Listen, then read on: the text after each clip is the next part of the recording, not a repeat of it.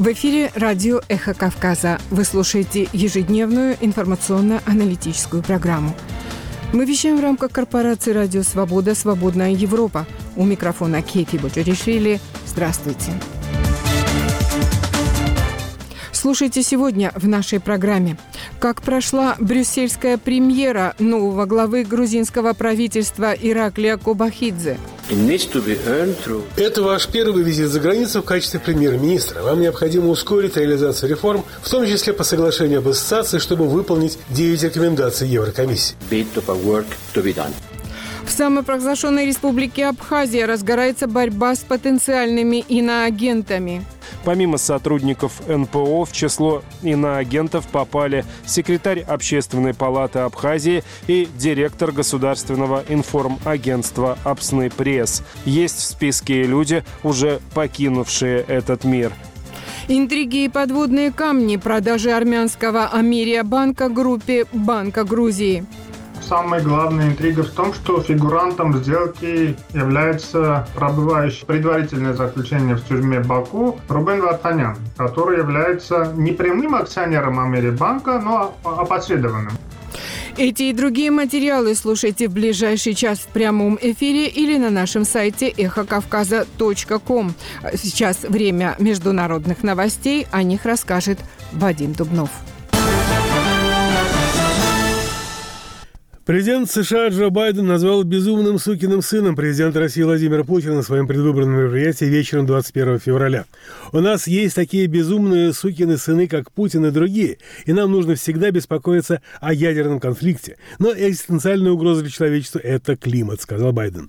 Пресс-секретарь президента России Дмитрий Песков заявил, что подобные выражения вряд ли задевают Путина, но унижает тех, кто их использует. Песков предположил, что со стороны Байдена попытка выглядеть голливудским ковбоем. В вооруженных силах Украины подтвердили, что украинские военные накануне нанесли удар по полигону в оккупированной Россией части Херсонской области, на котором проводили учения российские военные. По словам представителя сил обороны Юга Украины Натальи Гуменюк, на полигоне проходили учения штурмовые группы, которые должны были участвовать в наступлении на село Крынки на левом берегу Днепра, где расположен плацдарм украинской армии. В результате удара, по словам Гуменюк, погибли не менее 60 российских военнослужащих. В условиях активных боевых действий независимо проверить утверждение сторон не представляется возможным. Об ударе по полигону и больших потерях, однако, накануне сообщили и украинский ОСИНТ-проект Deep State, и российские провоенные блогеры. Было опубликовано также видео предполагаемого удара, вернее, трех ударов, нанесенных, очевидно, с небольшими временными промежутками. Удар, по всей видимости, был нанесен из системы залпового огня «Хаймарс». Deep State геолоцировало место, по которому были нанесены удары. Это территория национального парка Алешкинские пески вблизи вблизи села Подокалиновка. Точные координаты приводит и российский проект «Рыбарь». Власти Литвы с 1 марта закроют два пограничных пункта пропуска на границе с Белоруссией – Лаворишский, Скотловка и Райгардас, Привалка. Об этом сообщается на сайте правительства Литвы. В 2023 году литовские власти закрыли два из шести переходов на границе с Белоруссией – Шумскас или Лоша Тверч и Тверячус. А Видзе продолжат работать пункты пропуска Медининка и Каменный Лог и Шельчининка и Бенякони. Через эти переходы будет ограничено движение пешеходов и велосипедистов, следует из пресс-релиза. С начала весны также будет ограничена посадка и выставка пассажиров на железнодорожных пунктах пропуска Кяна, границы с Белоруссией и Кибортой, границы с Калининградской области России. Как отмечает ЛРТ, это решение объяснили тем, что на этих станциях в Литве с транзитных поездов, следующих в Калининградскую область, высаживаются люди с визами и видами на жительство стран Евросоюза. Число людей, осужденных в России по политическим статьям только в последний президентский срок Владимира Путина превысило показатели СССР времен Никиты Хрущева и Леонида Брежнева. Об этом пишет издание «Проект», утверждая, что прямым репрессиям в России за последние шесть лет подверглись около 116 тысяч человек, без учета статей о сопротивлении сотрудникам полиции или нарушения ограничений, введенных в связи с COVID-19. Речь идет о людях, подвергнутых уголовному и административному преследованию по статьям, которые проект характеризует как политические или репрессивные. Эхо Кавказа. Новости. Суд в Москве не удовлетворил иск оппозиционного политика Владимира Карамурзы к Следственному комитету России о бездействии в расследовании его отравления. Об этом сообщает СОТА. Карамурза, осуждена на 25 лет колонии, дважды в 2015-2017 годах оказывался в реанимации в состоянии комы с диагнозом токсическое воздействие неуточненного вещества. Оба раза он подавал заявление о преступлении, однако расследование проведено не было. В ходе заседания политик напомнил, что журналисты Bellingcat, Инсайдер и Шпигель установили имена четверых сотрудников ФСБ Романа Мезенцева, Александра Самофала, Михайлова, Константина Кудрявцева и Валерия Сухарева, которые негласно сопровождали его в поездках перед обоими отравлениями. Кара-Мурза отметил, что некоторые из них, по данным журналистов, следили и за Борисом Немцовым перед его убийством в феврале 2015 года, и за Алексеем Навальным перед его отравлением в августе 2020 года, которое было доведено до конца на прошлой неделе. В ответ судья предложил политику не отходить от сути дела. Жена Владимира Карамурзы Евгения заявила. Политические убийства в нашей стране это часть нынешняя часть современной России. Режим пользуется а, таким инструментом избавления от оппонентов, а, собственно, все время, что Владимир Путин находится у власти. А, хочу напомнить, что он пришел к власти со взрывов домов. В России перевозчиков обяжут передавать властям данные о банковских картах и телефонах пассажиров, а также IP-адреса, электронную почту и пароли учетных записей, с помощью которых они покупали билеты. Об этом сообщает коммерсант со ссылкой на проект приказа Министерства транспорта России. По данным источников издания, в документ, который вступит в силу 1 сентября 2024 года, вряд ли будут внесены изменения. Данные из новых баз персональных данных пассажиров и экипажа будут поступать в единую государственную систему обеспечения транспортной безопасности, помимо Росавиации и Рос Ространснадзора, доступ к ней имеют ФСБ и МВД. Уже сейчас в базу записываются паспортные данные, даты и маршруты поездок. Испанские спецслужбы не сомневаются, что за убийством бывшего российского военного летчика Максима Кузьминова, бежавшего в Украину на вертолете Ми-8, пилотом которого он был, стоит. Москва об этом со ссылкой на источники сообщает испанская «Эль Паис». С международными новостями был Вадим Дубнов. Региональный выпуск в середине часа.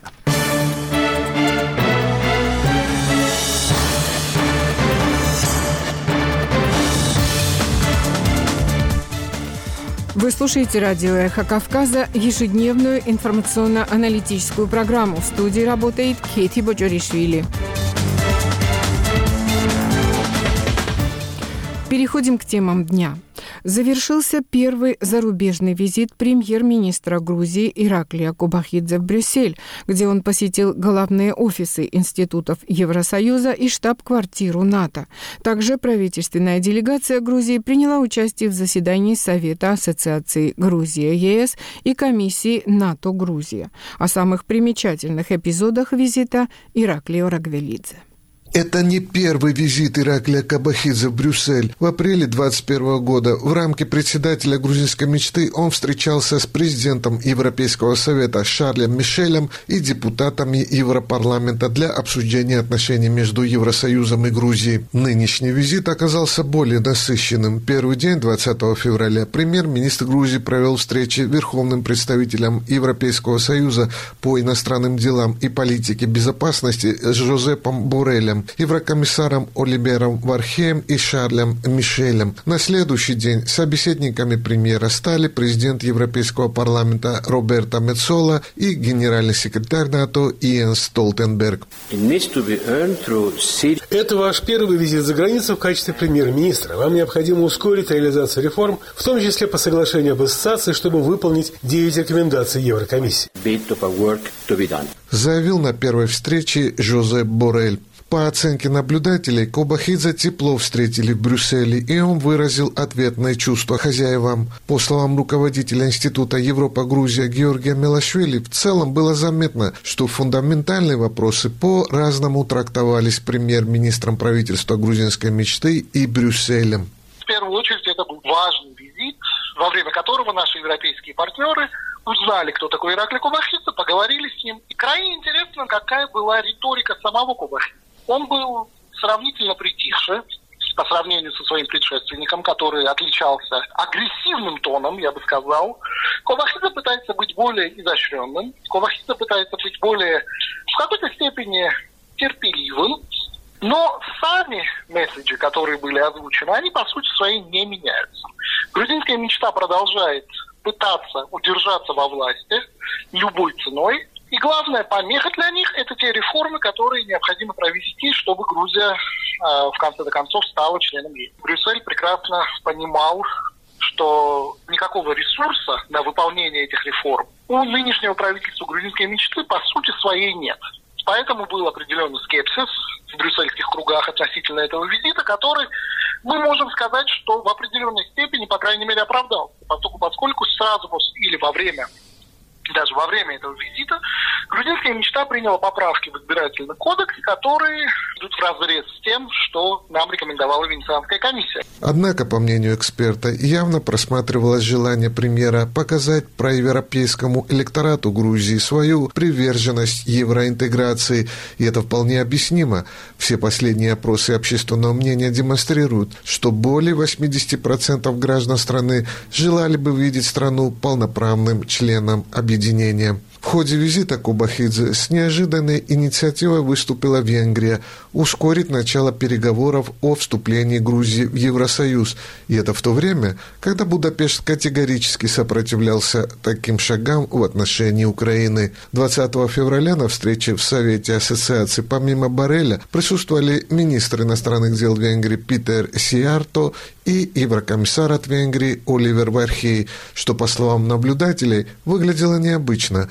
Дело в том, что, согласно устоявшейся практике, на заседаниях Совета Ассоциации присутствуют только представители делегаций страны и специалисты Европейской комиссии по вопросам расширения, а также эксперты по вопросам Восточной Европы. По данным двух независимых источников «Радио Свобода» в Брюсселе, Сиарта выступил в Совете и заявил, что приоритетом его страны является ускорение расширения Евросоюза во время председательства Венгрии в Европейском Совете, в особенности в отношении Грузии.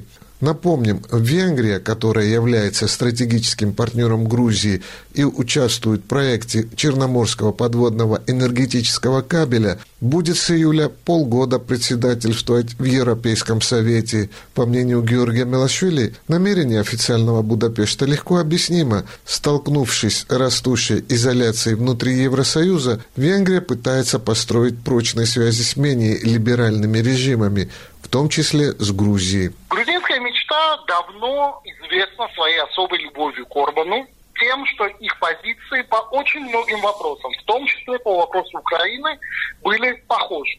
Проблема главная альянса такого с Венгрией в том, что на сегодняшний день Венгрия не рукопожатная страна на сегодняшний день в Евросоюзе, и от ее поддержки мы получаем больше проблем, чем бенефитов были определенные разговоры о том, что Венгрия может потерять право быть председателем Евросоюза из-за всех тех проблем, которые есть у Венгрии с верховенством права, демократией и так далее. То есть абсолютно те же самые проблемы, которые, собственно, есть у грузинской мечты.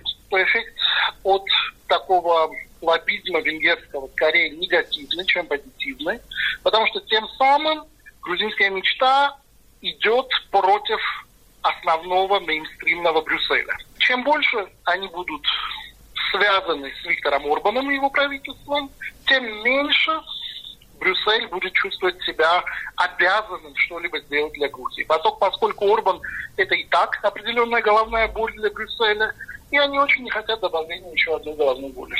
В свою очередь, по словам Рикарда Йозвека, европейского редактора «Радио Свобода», инициатива Венгрии означает, что она планирует во время своего председательства попытаться начать переговоры о вступлении Грузии в Евросоюз. Впрочем, по словам эксперта, для этого Еврокомиссия должна подготовить еще один отчет о расширении, который увидит свет не раньше осени 2024 года, и рекомендовать начало переговоров после чего государства Евросоюза должны обсудить его и принять единогласное решение. При этом должны быть учтены многие факторы, в том числе выполнение девяти условий Евросоюза последний день своего визита, 21 февраля, Кабахидзе встретился с генеральным секретарем НАТО Йенсом Столтенбергом. На совместной пресс-конференции перед встречей Столтенберг заявил, что Альянс полностью поддерживает суверенитет и территориальную целостность Грузии. Об этой поддержке постоянно напоминалось и на встречах Кабахидзе с представителями Евросоюза. Говоря о развитии сотрудничества НАТО-Грузия, Столтенберг приветствовал шаги, предпринятые в направлении развития кризисного управления, кибербезопасности, обороноспособности и защищенных коммуникаций. Также он заявил, что Грузии необходимо ускорить реформы для достижения большей демократии и процветания на пути к полноправному членству в евроатлантической семье. Из Тбилиси Ираклио Рагвелидзе специально для «Эхо Кавказа».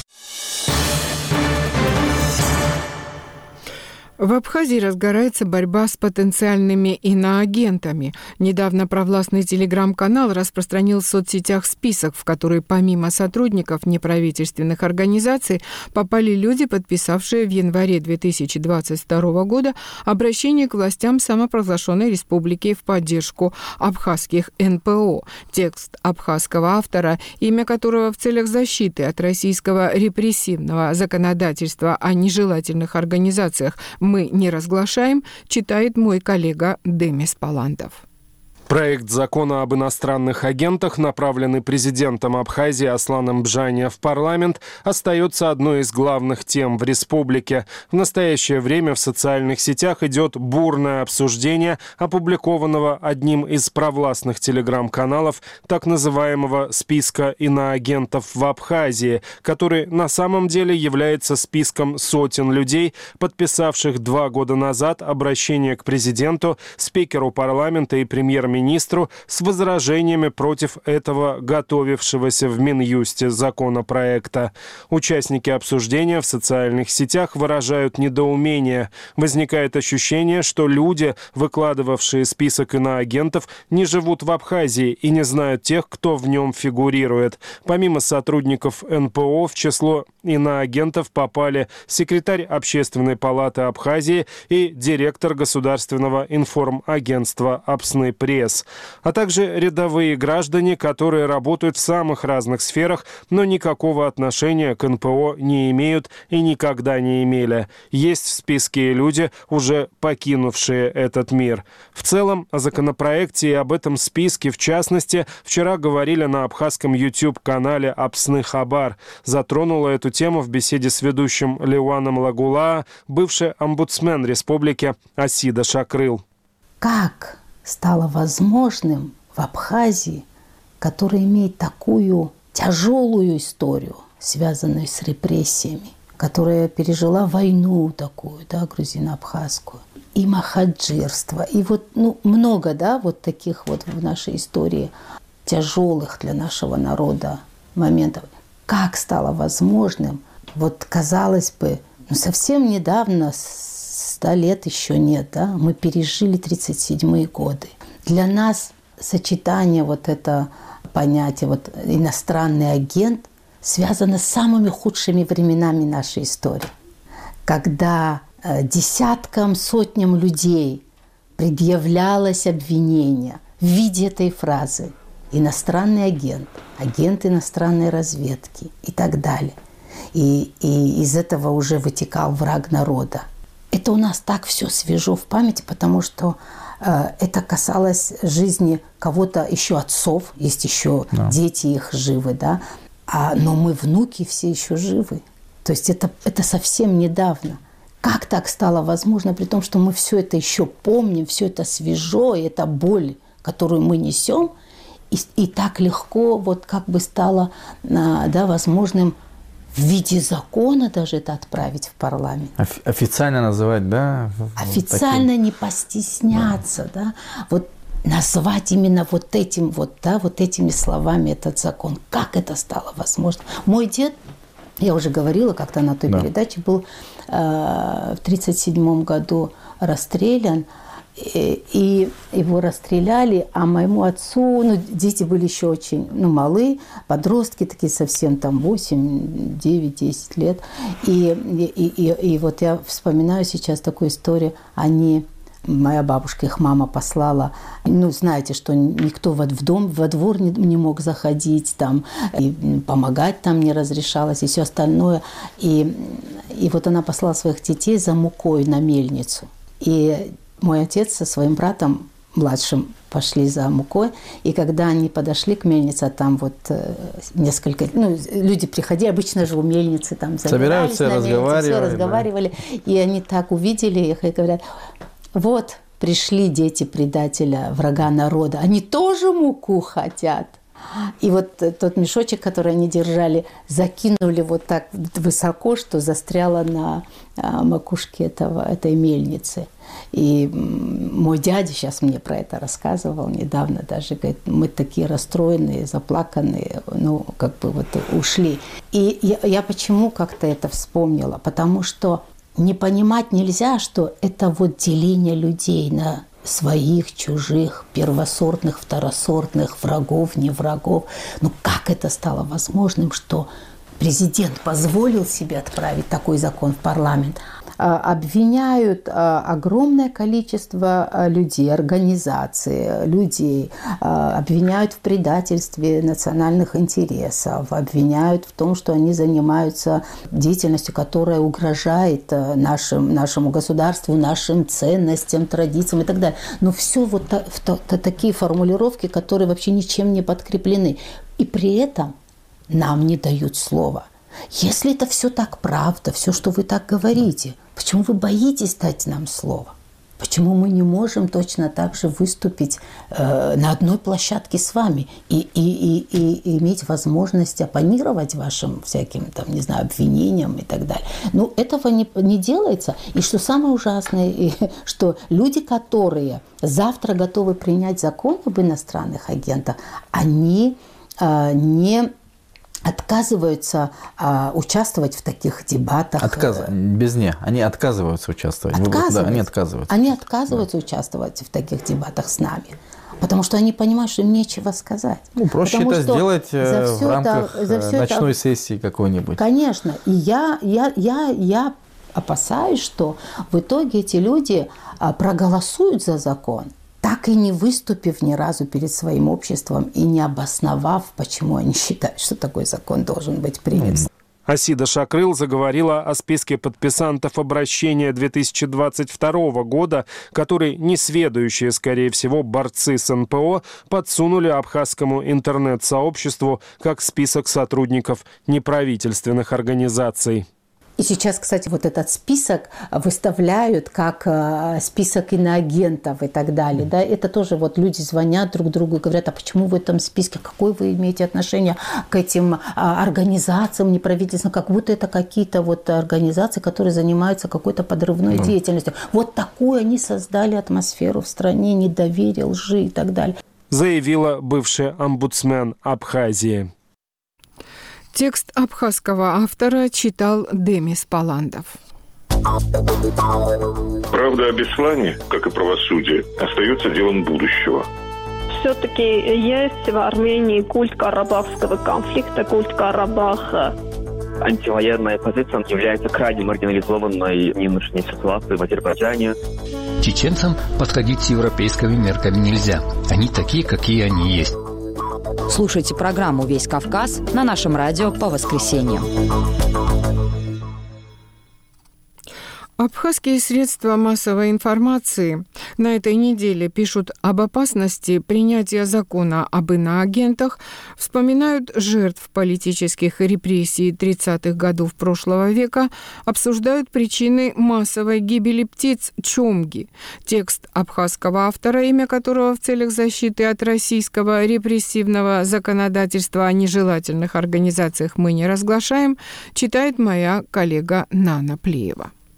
Телеграм-канал «Окно» публикует комментарий содиректора Центра гуманитарных программ Лианы Кварчеля, которая предупреждает, что если в Абхазии будет принят закон об иностранных агентах, он загасит практически все гражданское общество. Цитата. «Вот представьте, какой-то бизнесмен торгует с фермой из третьей страны. Если вдруг он или она вздумают покритиковать руководство, вполне могут стать физлицами иноагентами. Жизнь учит, что предела совершенству нет, потому если однажды примут закон об иноагентах, он будет обрастать по поправками настолько, насколько это понадобится верхушке, чтобы окончательно загасить гражданскую энергию в обществе. Я не знаю, в какой степени депутаты осознают все последствия принятия этого закона, но они должны знать, что с того момента, как они примут такой закон, они обрекают себя на роль послушных марионеток, безмолвной обслуги, приспосабливающейся к режиму за счет собственной репутации. О совести уже не говорю. Те, у кого есть чувство собственного достоинства, такие в парламенте, безусловно, есть, понимают все и, надеюсь, будут голосовать против. Конец цитаты подчеркнула Лиана Кварчеля.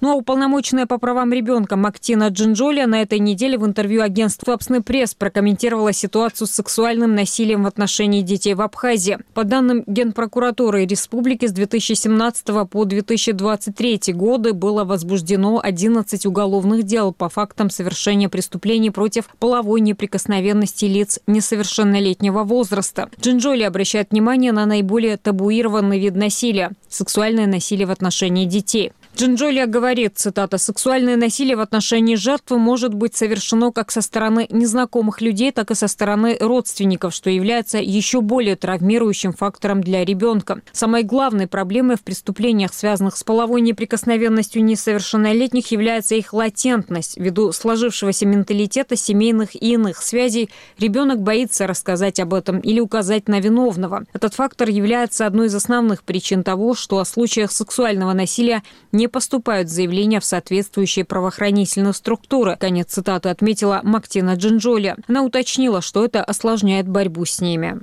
Ну а газета «Республика Абхазия» на этой неделе сообщает, что в Гудаутском музее имени Дбар открылся зал, посвященный жертвам политических репрессий, их семьям, прошедшим через лагеря. Цитата. «Собирали этот бесценный материал в музее много лет, по крупицам. Впервые новые эпизоды были выставлены в Гудаутском музее в октябре 22 года во время акции «Ночь в музее». Идея придать живой импульс музею принадлежит его директору Гугути Джикерба. Раритеты принадлежат семье Вардания и села Звандрипша, а их на семейном совете совете было решено передать в дар музею, пишет автор публикации Марина Габрия. Экскурсию по музею провела Лариса Кецба, внучка Евстафия Варданя. В статье говорится, цитата, «Как считают в семье, передача некоторых принадлежащих их старшим вещей музею позволит сохранить историю не только самой семьи, но и всей страны. Вот, например, стол, который подарил Нестор Лакоба. И этот ковер тоже. Вот фото Нестора Лакоба, а это фото братьев Варданя, в том числе и моего деда Евстафия Варданя, его старшего брата и близкого друга Нестора Лакоба Игнатия Варданя и самого младшего Алексея Варданя. Конец цитаты.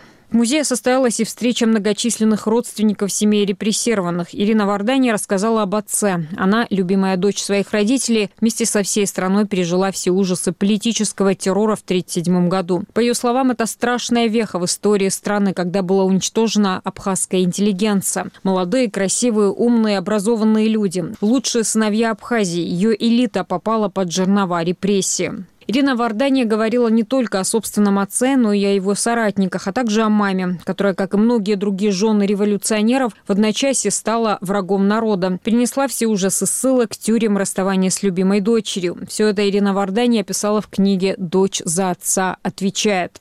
В абхазском сегменте социальных сетей на этой неделе бурно обсуждается массовая гибель птиц чомги. О том, что это за птицы и почему они гибнут, рассказал агентству Апсны Пресс директор Института экологии Роман Дбар. Как пояснил ученый, зима – это наиболее тяжелое время для всех животных. В это время часто погибают старые, ослабевшие и больные особи. Что касается массовости, то это оценка субъективная, созданная на основе впечатления людей от картины в социальных сетях. Птиц могла поразить инфекция, говорит ученый, что периодически случается, особенно с большими скоплениями пернатых, цитата. Болезни могут быть самыми разными. Мы сейчас даже не можем точно сказать, какие именно. Это могут быть и вирусные инфекции, бактериальные и паразитарные, самые разные. Они наиболее часты в период, когда формируются крупные скопления, и птицы ослабевают от трудной зимовки. Любой крестьянин, который в хозяйстве хозяйстве содержат птиц, знают, что периодически происходит падеж среди домашних пернатых. Если, скажем, в домашних условиях можно сделать прививки или попытаться лечить птиц препаратами, то в природе это сделать невозможно. Поэтому периодически происходит гибель пернатых. При этом выжившие оказываются с более сильным иммунитетом, который и передают своему потомству. Конец цитаты добавил Дбар.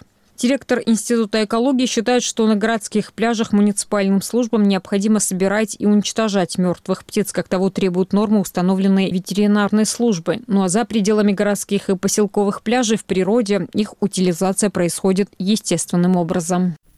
Текст абхазского автора читала Нана Плеева. Читаем прессу.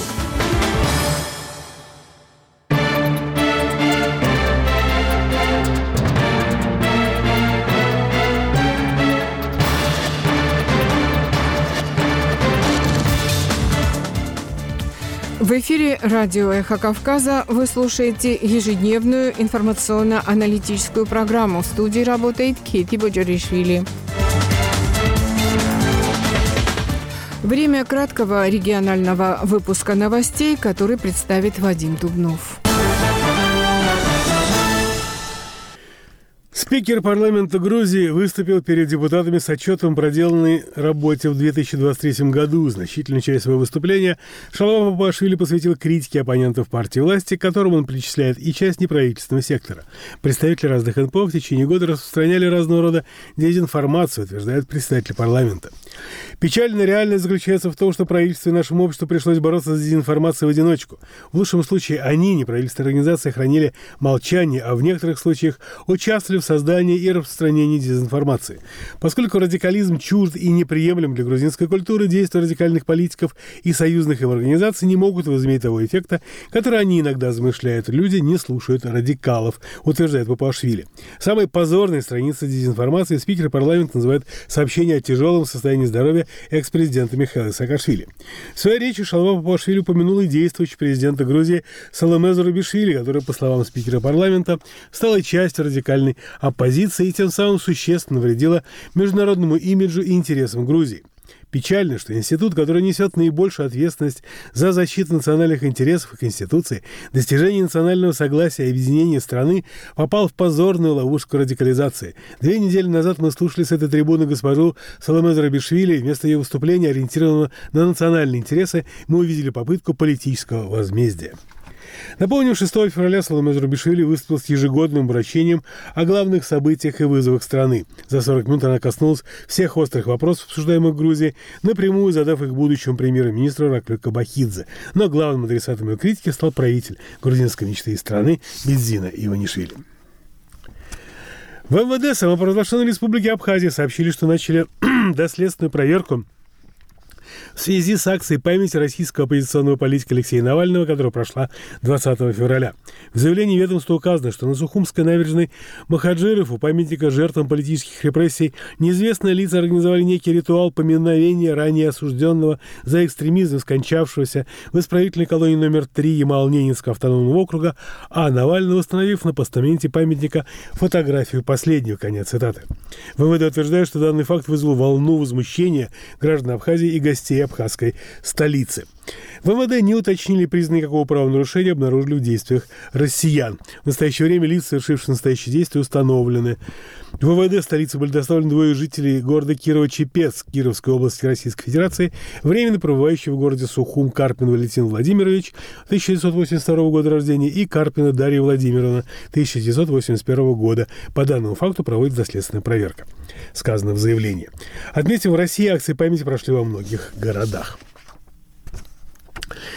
За последний квартал 2023 года грузинская мечта получила 9,5 миллионов лари в виде пожертвований, сообщает грузинское отделение Transparency International. В организации утверждают, что суммы, полученные правящей партией за три последних месяца, в пять раз превышают сумму, полученную за предыдущие три квартала, и в 13 раз сумму пожертвований, полученных всеми остальными партиями. Список партий по количеству пожертвований выглядит следующим образом. Первая тройка – грузинская мечта – 9 464, 9 миллионов 464 тысячи лари. Лило на втором месте, которая получила всего 330 тысяч 305 лари. Единое национальное движение 241 тысячу 91 лари. И Европейская Грузия замыкает список 438 лари. Всего правящей партии за три последних месяца 2023 года было 284 жертвователя. У остальных партий всех вместе взятых всего 130. Transparency International выражает опасение, что они могут являться фиктивными донорами, а реальные жертвователи скрыты, что является нарушением закона. Стратегическое партнерство с Россией налагает на Абхазию определенные обязательства, заявил лидер самопровозглашенной республики Аслан Джани, комментируя ограничение деятельности агентства США по международному развитию USAID. Если деятельность USAID запрещена на территории Российской Федерации с 2012 года, в этих непростых условиях, когда идут боевые действия, фактически идет крупномасштабная война, можем ли мы, как союзники и стратегические партнеры, позволить деятельность недружественной враждебной России организации здесь, на территории Абхазии, сказал он. По словам Бжаня, точка взаимоотношений с Российской Федерацией должна быть еще выше, потому что в этом есть коренной интерес народа Абхазии. Власти Чехии экстрадировали в США криминального авторитета Паллада Амарова. Об этом говорится в письменном заявлении министра юстиции генерального прокурора США Мерика Гарленда. По информации СМИ, Амаров гражданин Грузии. В заявлении Гарленда указано, что в 2023 году американские власти предъявили обвинение трем лицам в заговоре с целью убийства гражданина США, который давно уже является объектом преследования со стороны правительства Ирана. С кратким региональным выпуском новостей был Вадим Тубнов. Эхо Кавказа.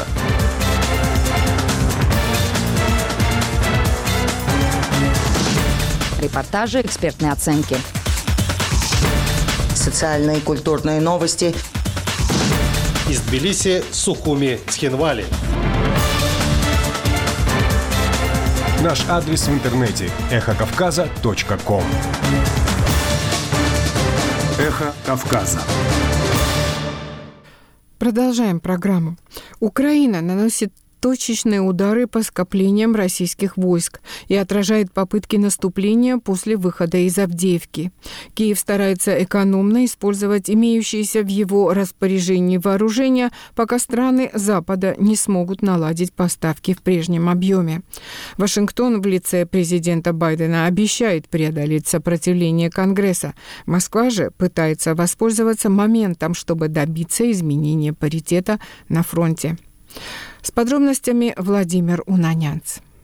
Украинские вооруженные силы взяли на себя ответственность за удар по полигону близ населенного пункта Подокалиновка в Херсонской области, в результате которого предположительно погибли десятки российских военных. По данным ВСУ, в результате ракетной атаки были убиты по меньшей мере 60 солдат и офицеров. Российская сторона пока никак не комментирует произошедшее. Ранее аналогичный удар, как сообщалось, был нанесен по полигону под Волновахой в Донецкой области. Там в результате попадания двух ракет, выпущенных из реактивных систем залпового огня «Хаймерс», так также погибли десятки военнослужащих. Молчание Москвы многие связывают с тем, что российские власти не готовы комментировать гибель большого количества своих военных на волне победных речей по поводу перехода населенного пункта Авдеевка под контроль России, который, по данным как западных разведок, так и некоторых так называемых военкоров, дался Москве слишком дорогой ценой. Президент России Владимир Путин старается преподнести согражданам тактический успех в Авдеевке чуть ли не как окончательную победу России в войне. Руководство Вооруженных сил Украины издало приказ приказ об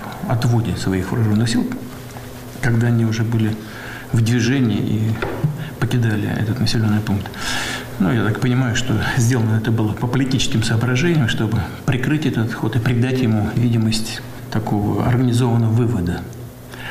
А, мы видим и знаем, что это не так, что это было на самом деле бегство в прямом смысле этого слова. Закрепить превосходство Владимир Путин, очевидно, решил, совершив полет на стратегическом бомбардировщике-ракетоносце Ту-160М, при помощи которых Москва регулярно обстреливает украинские города. Полет, маршрут которого, по словам пресс-секретаря российского президента Дмитрия Пескова, был военной тайной, продлился около получаса. Но если Владимир Путин даже демонстрацию военной мощи предпочитает проводить как можно дальше от линии фронта, его украинский визави Владимир Зеленский, наоборот, старается показать всему миру, что Украина далека от поражения. Интервью консервативному американскому телеканалу Fox News, аудитория которого симпатизирует преимущественно республиканцам, блокирующим новый пакет помощи Украине, Зеленский дал всего в нескольких километрах от линии соприкосновения. Глава государства сравнил российский успех в Авдеевке с тем, чего смогли добиться ВСУ за два года войны, дав понять, что и этим тактическим продвижением Москва обязана затягиванию принятия соответствующего законопроекта проекта Конгрессом.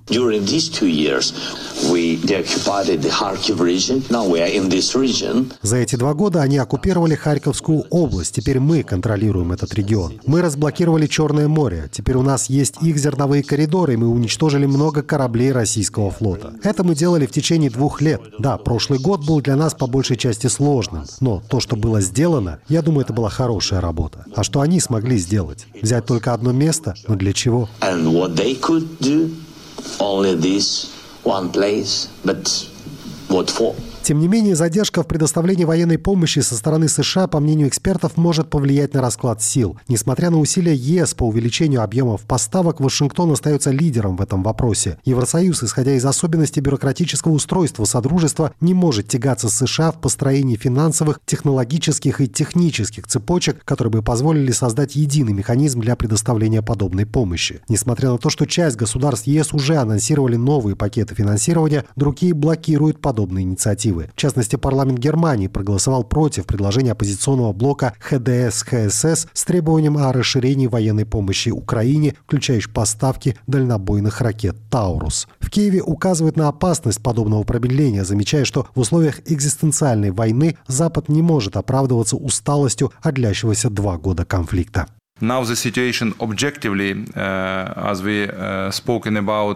Ситуация непростая из-за нехватки артиллерийских боеприпасов. Это причина номер один. Вторая причина — это преобладание российских сил в воздухе. Поэтому, когда мы получим самолеты F-16, мы сбалансируем ситуацию на поле боя, и нам будет намного легче. Я верю, что Соединенные Штаты продолжат поддерживать Украину. Европейский Союз, Япония, все страны Большой Семерки, МВФ и все остальные международные финансовые организации. Нам нельзя говорить об усталости, потому что это экзистенциальная война. Нельзя утомляться, когда сражаешься за свое будущее, за свою жизнь, за наш мир, взаимной безопасности и мировой порядок.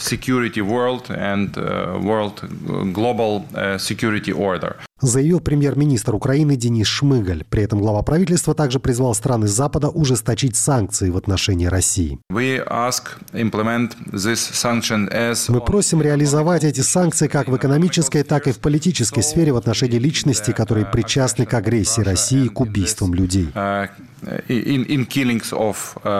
Первым откликнулся Лондон. Великобритания объявила о новом пакете ограничений в отношении России и Беларуси. В заявлении МИД Соединенного Королевства говорится, что в соответствующий список добавлены 52 физических и юридических лица. Целью новых санкций стали производители боеприпасов, предприятия по производству электроники, а также компании, торгующие алмазами и нефтью. Сегодняшние меры подорвут способность Путина снабжать испытывающую сейчас трудности армию высокотехнологичным оборудованием и столь необходимым вооружением, а также не позволит ему пополнить военный бюджет. Заявил глава британского внешнеполитического ведомства Дэвид Кэмерон. В частности, под санкции попали гендиректор крупнейшего российского производителя алмазов «Алросы» Павел Маринычев и председатель Совета директоров металлургической компании «Мечел» Игорь Зюзин. Санкции также введены в отношении Пермского порохового завода, проекта «Арктик СПГ-2» и его директора Олега Карпушина и против топ-менеджеров компании «Новотек», а также ЧВК «Редут». Вашингтон обещает огласить собственный санкционный список уже в пятницу. Об этом заявил президент Джо Байден. Я говорил вам, что мы объявим о санкциях в отношении России. В пятницу мы объявим о крупном пакете мер. Я буду рад сделать это со всеми вами. Хорошо? Что касается возобновления финансовой и военной помощи Украине, Байден обещает бороться до конца. Я уверен, что мы получим эти деньги, чтобы удержать эту страну от захвата России. Знаете, так много поставлено на карту. Мысли о том, что мы собираемся уйти из Украины, мысли, что мы позволим НАТО расколоться, полностью противоречат интересам Соединенных Штатов Америки и противоречат нашему слову, которое мы дали нашим союзникам, начиная с Эйзенхауэра. Так что пришло время позаботиться о том, чтобы Конгресс вернулся и принял закон о финансировании. Это очень важно. От этого зависит наша безопасность. Посмотрите, как мужественно и героически сражается украинский народ. Они так много поставили на карту. И мысль о том, что теперь, когда у них кончатся боеприпасы, мы уйдем, я считаю абсурдной. Я считаю это неэтичным. Я считаю, что это противоречит всему, чем мы являемся как страна. Поэтому я буду сражаться до тех пор, пока мы не предоставим им необходимые боеприпасы и возможности для самозащиты. So В Москве при этом крайне недовольны американским президентом и его высказываниями в адрес лично Владимира Путина. Во время сбора средств в Сан-Франциско Байден назвал президента России «crazy sob», то есть сумасшедшим сукиным сыном, используя в качестве обидного выражения именно аббревиатуру. Представитель Кремля Дмитрий Песков считает, что слова американского лидера позорные и стыдные для США не могут уязвить российского президента. Использование такой лексики в адрес главы другого государства со стороны президента США вряд ли ущемляет нашего президента, президента Путина. Но это, наверное, унижает того, кто использует такую лексику. Вероятно, есть какая-то попытка выглядеть как э, ковбой из Голливуда. Но, честно говоря, э, не думаю, что это возможно. Когда-нибудь господин Путин использовал хоть одно хамское слово в ваш адрес? Этого не было никогда. Поэтому думаю, что это подобная лексика, наверное, просто унижает саму Америку. Американский президент использовал указанное выражение в адрес Путина, рассуждая об угрозе ядерного конфликта, ставшей особенно острой после российского вторжения в Украину. И в Москве не скрывают, что не собираются отказываться от цели завоевания этой страны. Где остановиться? Не знаю. Я думаю, что нам еще придется много и серьезно работать. Будет ли это Киев? Да, наверное. Это должен быть и Киев. Если не сейчас, то через какое-то время. По двум причинам. Киев – русский город, и оттуда исходит угроза существованию Российской Федерации. Интернациональная угроза. Потому что хоть Киев и русский по своим корням город, он управляется интернациональной бригадой противников России – во главе с Соединенными Штатами Америки. Заявил бывший президент России по совместительству заместитель председателя Совета Безопасности Российской Федерации Дмитрий Медведев. На Западе считают, что слова Медведева отражают реальные желания Кремля захватить большую часть территории Украины и установить в Киеве покорный пророссийский режим. Вместе с тем, по словам источников международных СМИ в Вашингтоне, у них нет ощущения, что у Москвы есть осмысленный план достижения этих целей. Предлагается просто продолжать действовать так же, как сейчас, ожидая, что с течением течением времени Россия победит за счет перевеса в количестве людей и техники. Владимир Унанянц для «Эхо Кавказа», Тбилиси. А планируем ли мы нападать на другие страны? На другие страны мы нападать не планируем. Мы на Украину не нападали. Киев атаковали в 4 утра. У кого-то такое чувство юмора, как в 1941 году. Достоверные новости, без пропаганды, каждый день на радио «Эхо Кавказа». «Эхо Кавказа». Один из крупнейших банков Армении, Америя Банк, возможно, будет продан группе Банка Грузии за 303,6 миллиона долларов. Почему эта сделка, на которую пока, впрочем, не получено разрешение армянского Центробанка, вызвала в Армении большой ажиотаж, Вадим Дубнов обсуждает с политологом, председателем общественной организации «Свободный гражданин» Овсепом Хуршудяном.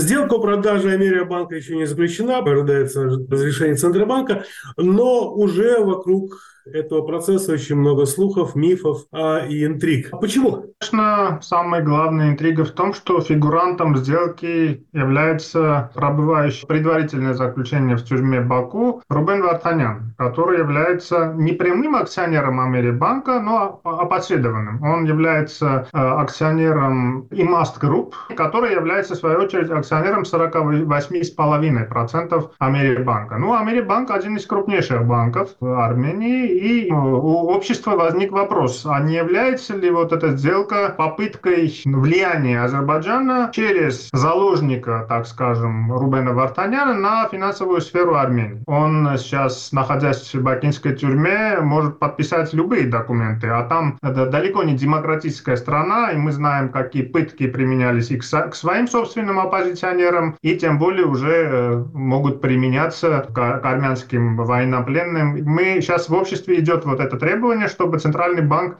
не подтверждал эту сделку. Хотя до сделки еще есть время, потому что собрание акционеров обоих банков должны подтвердить. Потом есть вопросы и к грузинскому банку, потому что странным образом оказалось, что его отделением или, или партнером является банк в Белоруссии. Ну, хотя Грузия в целом, ну, понятно, демократическая страна, и там регуляции какие-то присутствуют, но все-таки это тоже вызывает вопросы в Армении. А вы сейчас знаете, что армянское общество очень скептически, так мягко скажем, относится ко всему, что связано с Россией, Белоруссией. Вот по этому поводу у меня сразу несколько вопросов. Во-первых, даже если а, принять версию давления на Варданяна в Баку, как технологически он может подписать эту продажу? Он не владелец этих акций, он передал их в траст. Он может, например, иметь э, Zoom-call, как мы с вами сейчас, и попросить ту компанию, которому он передал в доверительное управление, попросить, например, пойти на эту сделку, взамен чего, естественно, ему что-то могут обещать. Например, выпустить э, его из тюрьмы или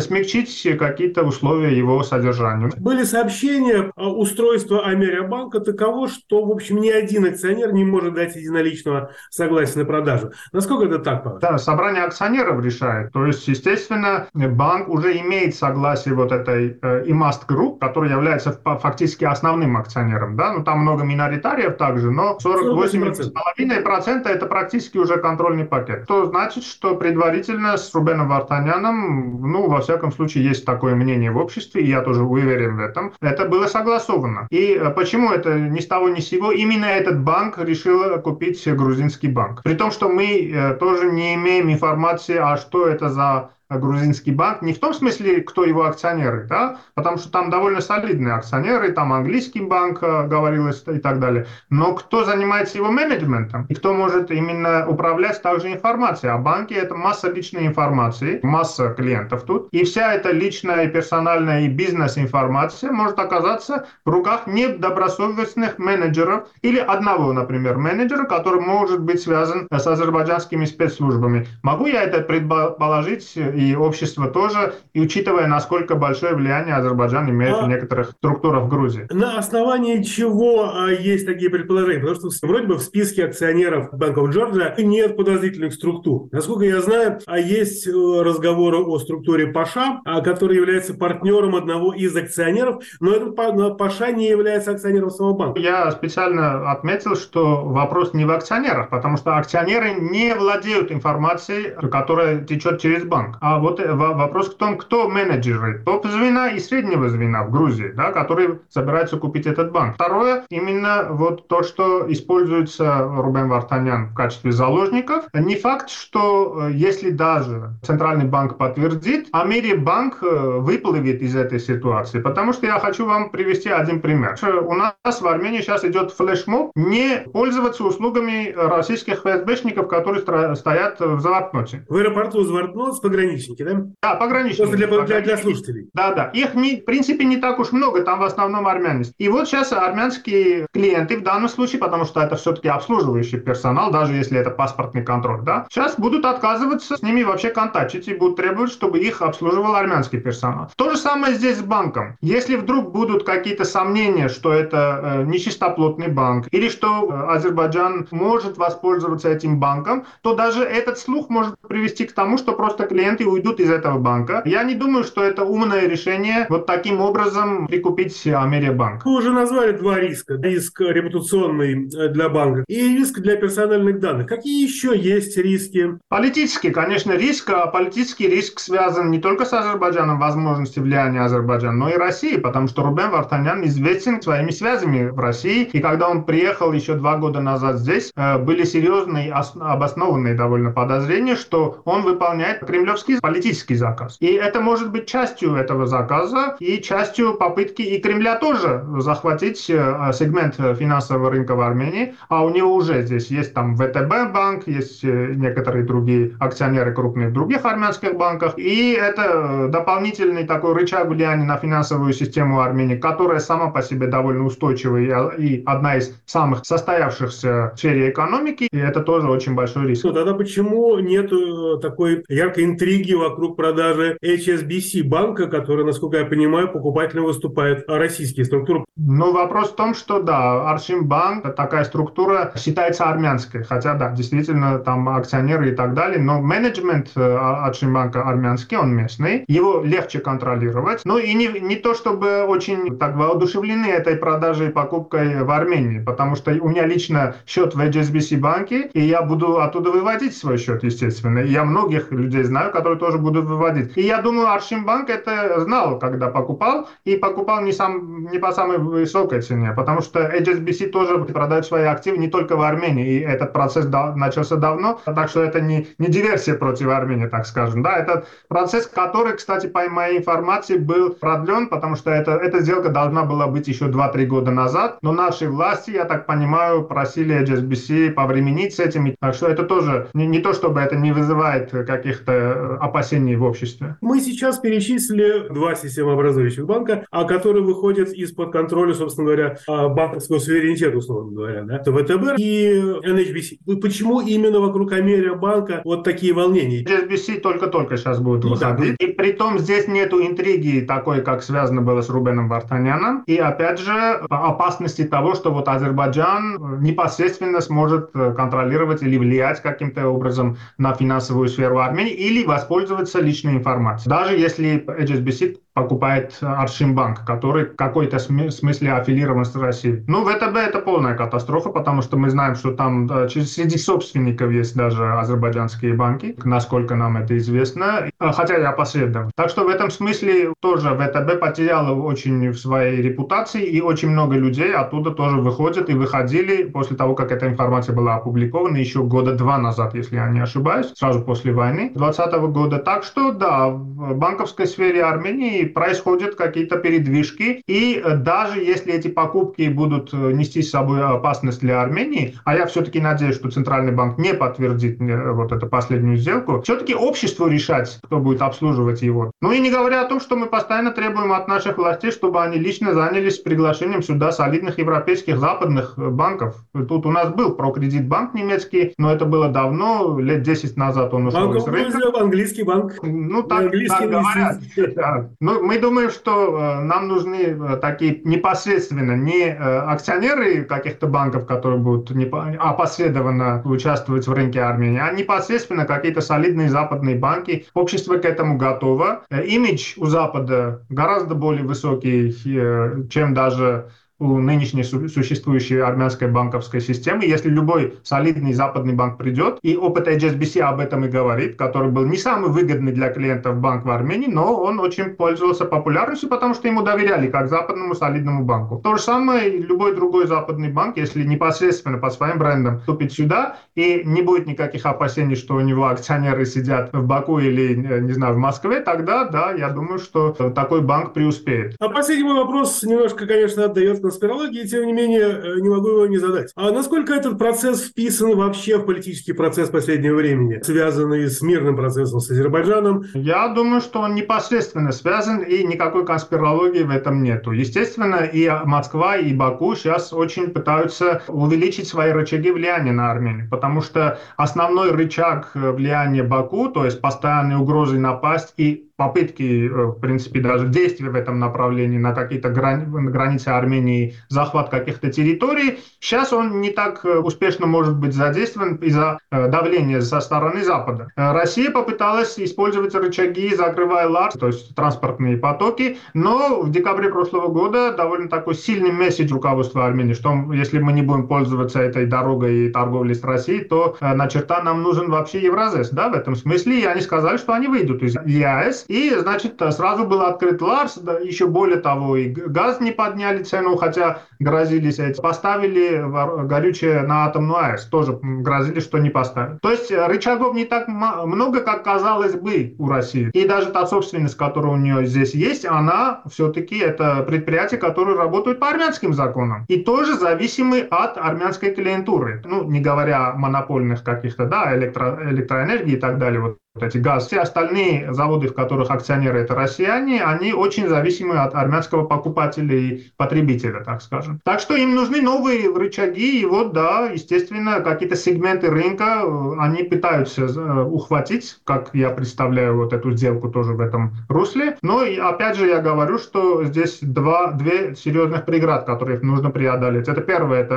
разрешение и согласие Центрального банка. Кстати, вот одна из наших газет, HEDC, это расследовательские журналисты, они официально обратились в Центральный банк за комментариями, там сказали, что пока идет переговорный процесс по сделке, мы не можем комментировать, чтобы не повредить или не быть односторонним. Второе серьезная преграда является все-таки это общество Армении, которое все-таки является суверенным в стране при всех издержках каких-то демократических институтов, но демократия в этом смысле у нас действует, и если суверен решит, что этот банк не может работать в Армении, потому что там э, какие-то замешанные Азербайджан или Россия, в этом смысле уже через Рубена Вартаняна, то я думаю, что то же самое произойдет, что и с ВТБ, но с гораздо больших масштабах. То есть, то есть общество будет просто отвернется от этого банка. Тогда почему армянская власть все-таки пошла на эту сделку? А, по крайней мере, начала этот процесс? Она не имеет права э, не начинать. Она имеет право запретить, а еще разрешение не давала. Да, сразу с э, самого начала отклонять э, даже согласие даже на процесс, в течение которого можно понять, насколько это чистая сделка, да, транспарентная и так далее,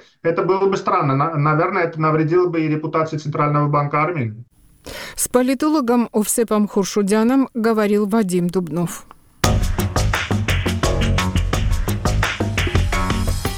Вы слушали информационно-аналитическую программу на радио «Эхо Кавказа». Наш сайт эхокавказа.ком. На нем вы можете послушать или прочитать материалы программы, а также оставить свои комментарии. Сегодня с вами была Кейти Буджаришвили. Всего вам доброго и до завтра.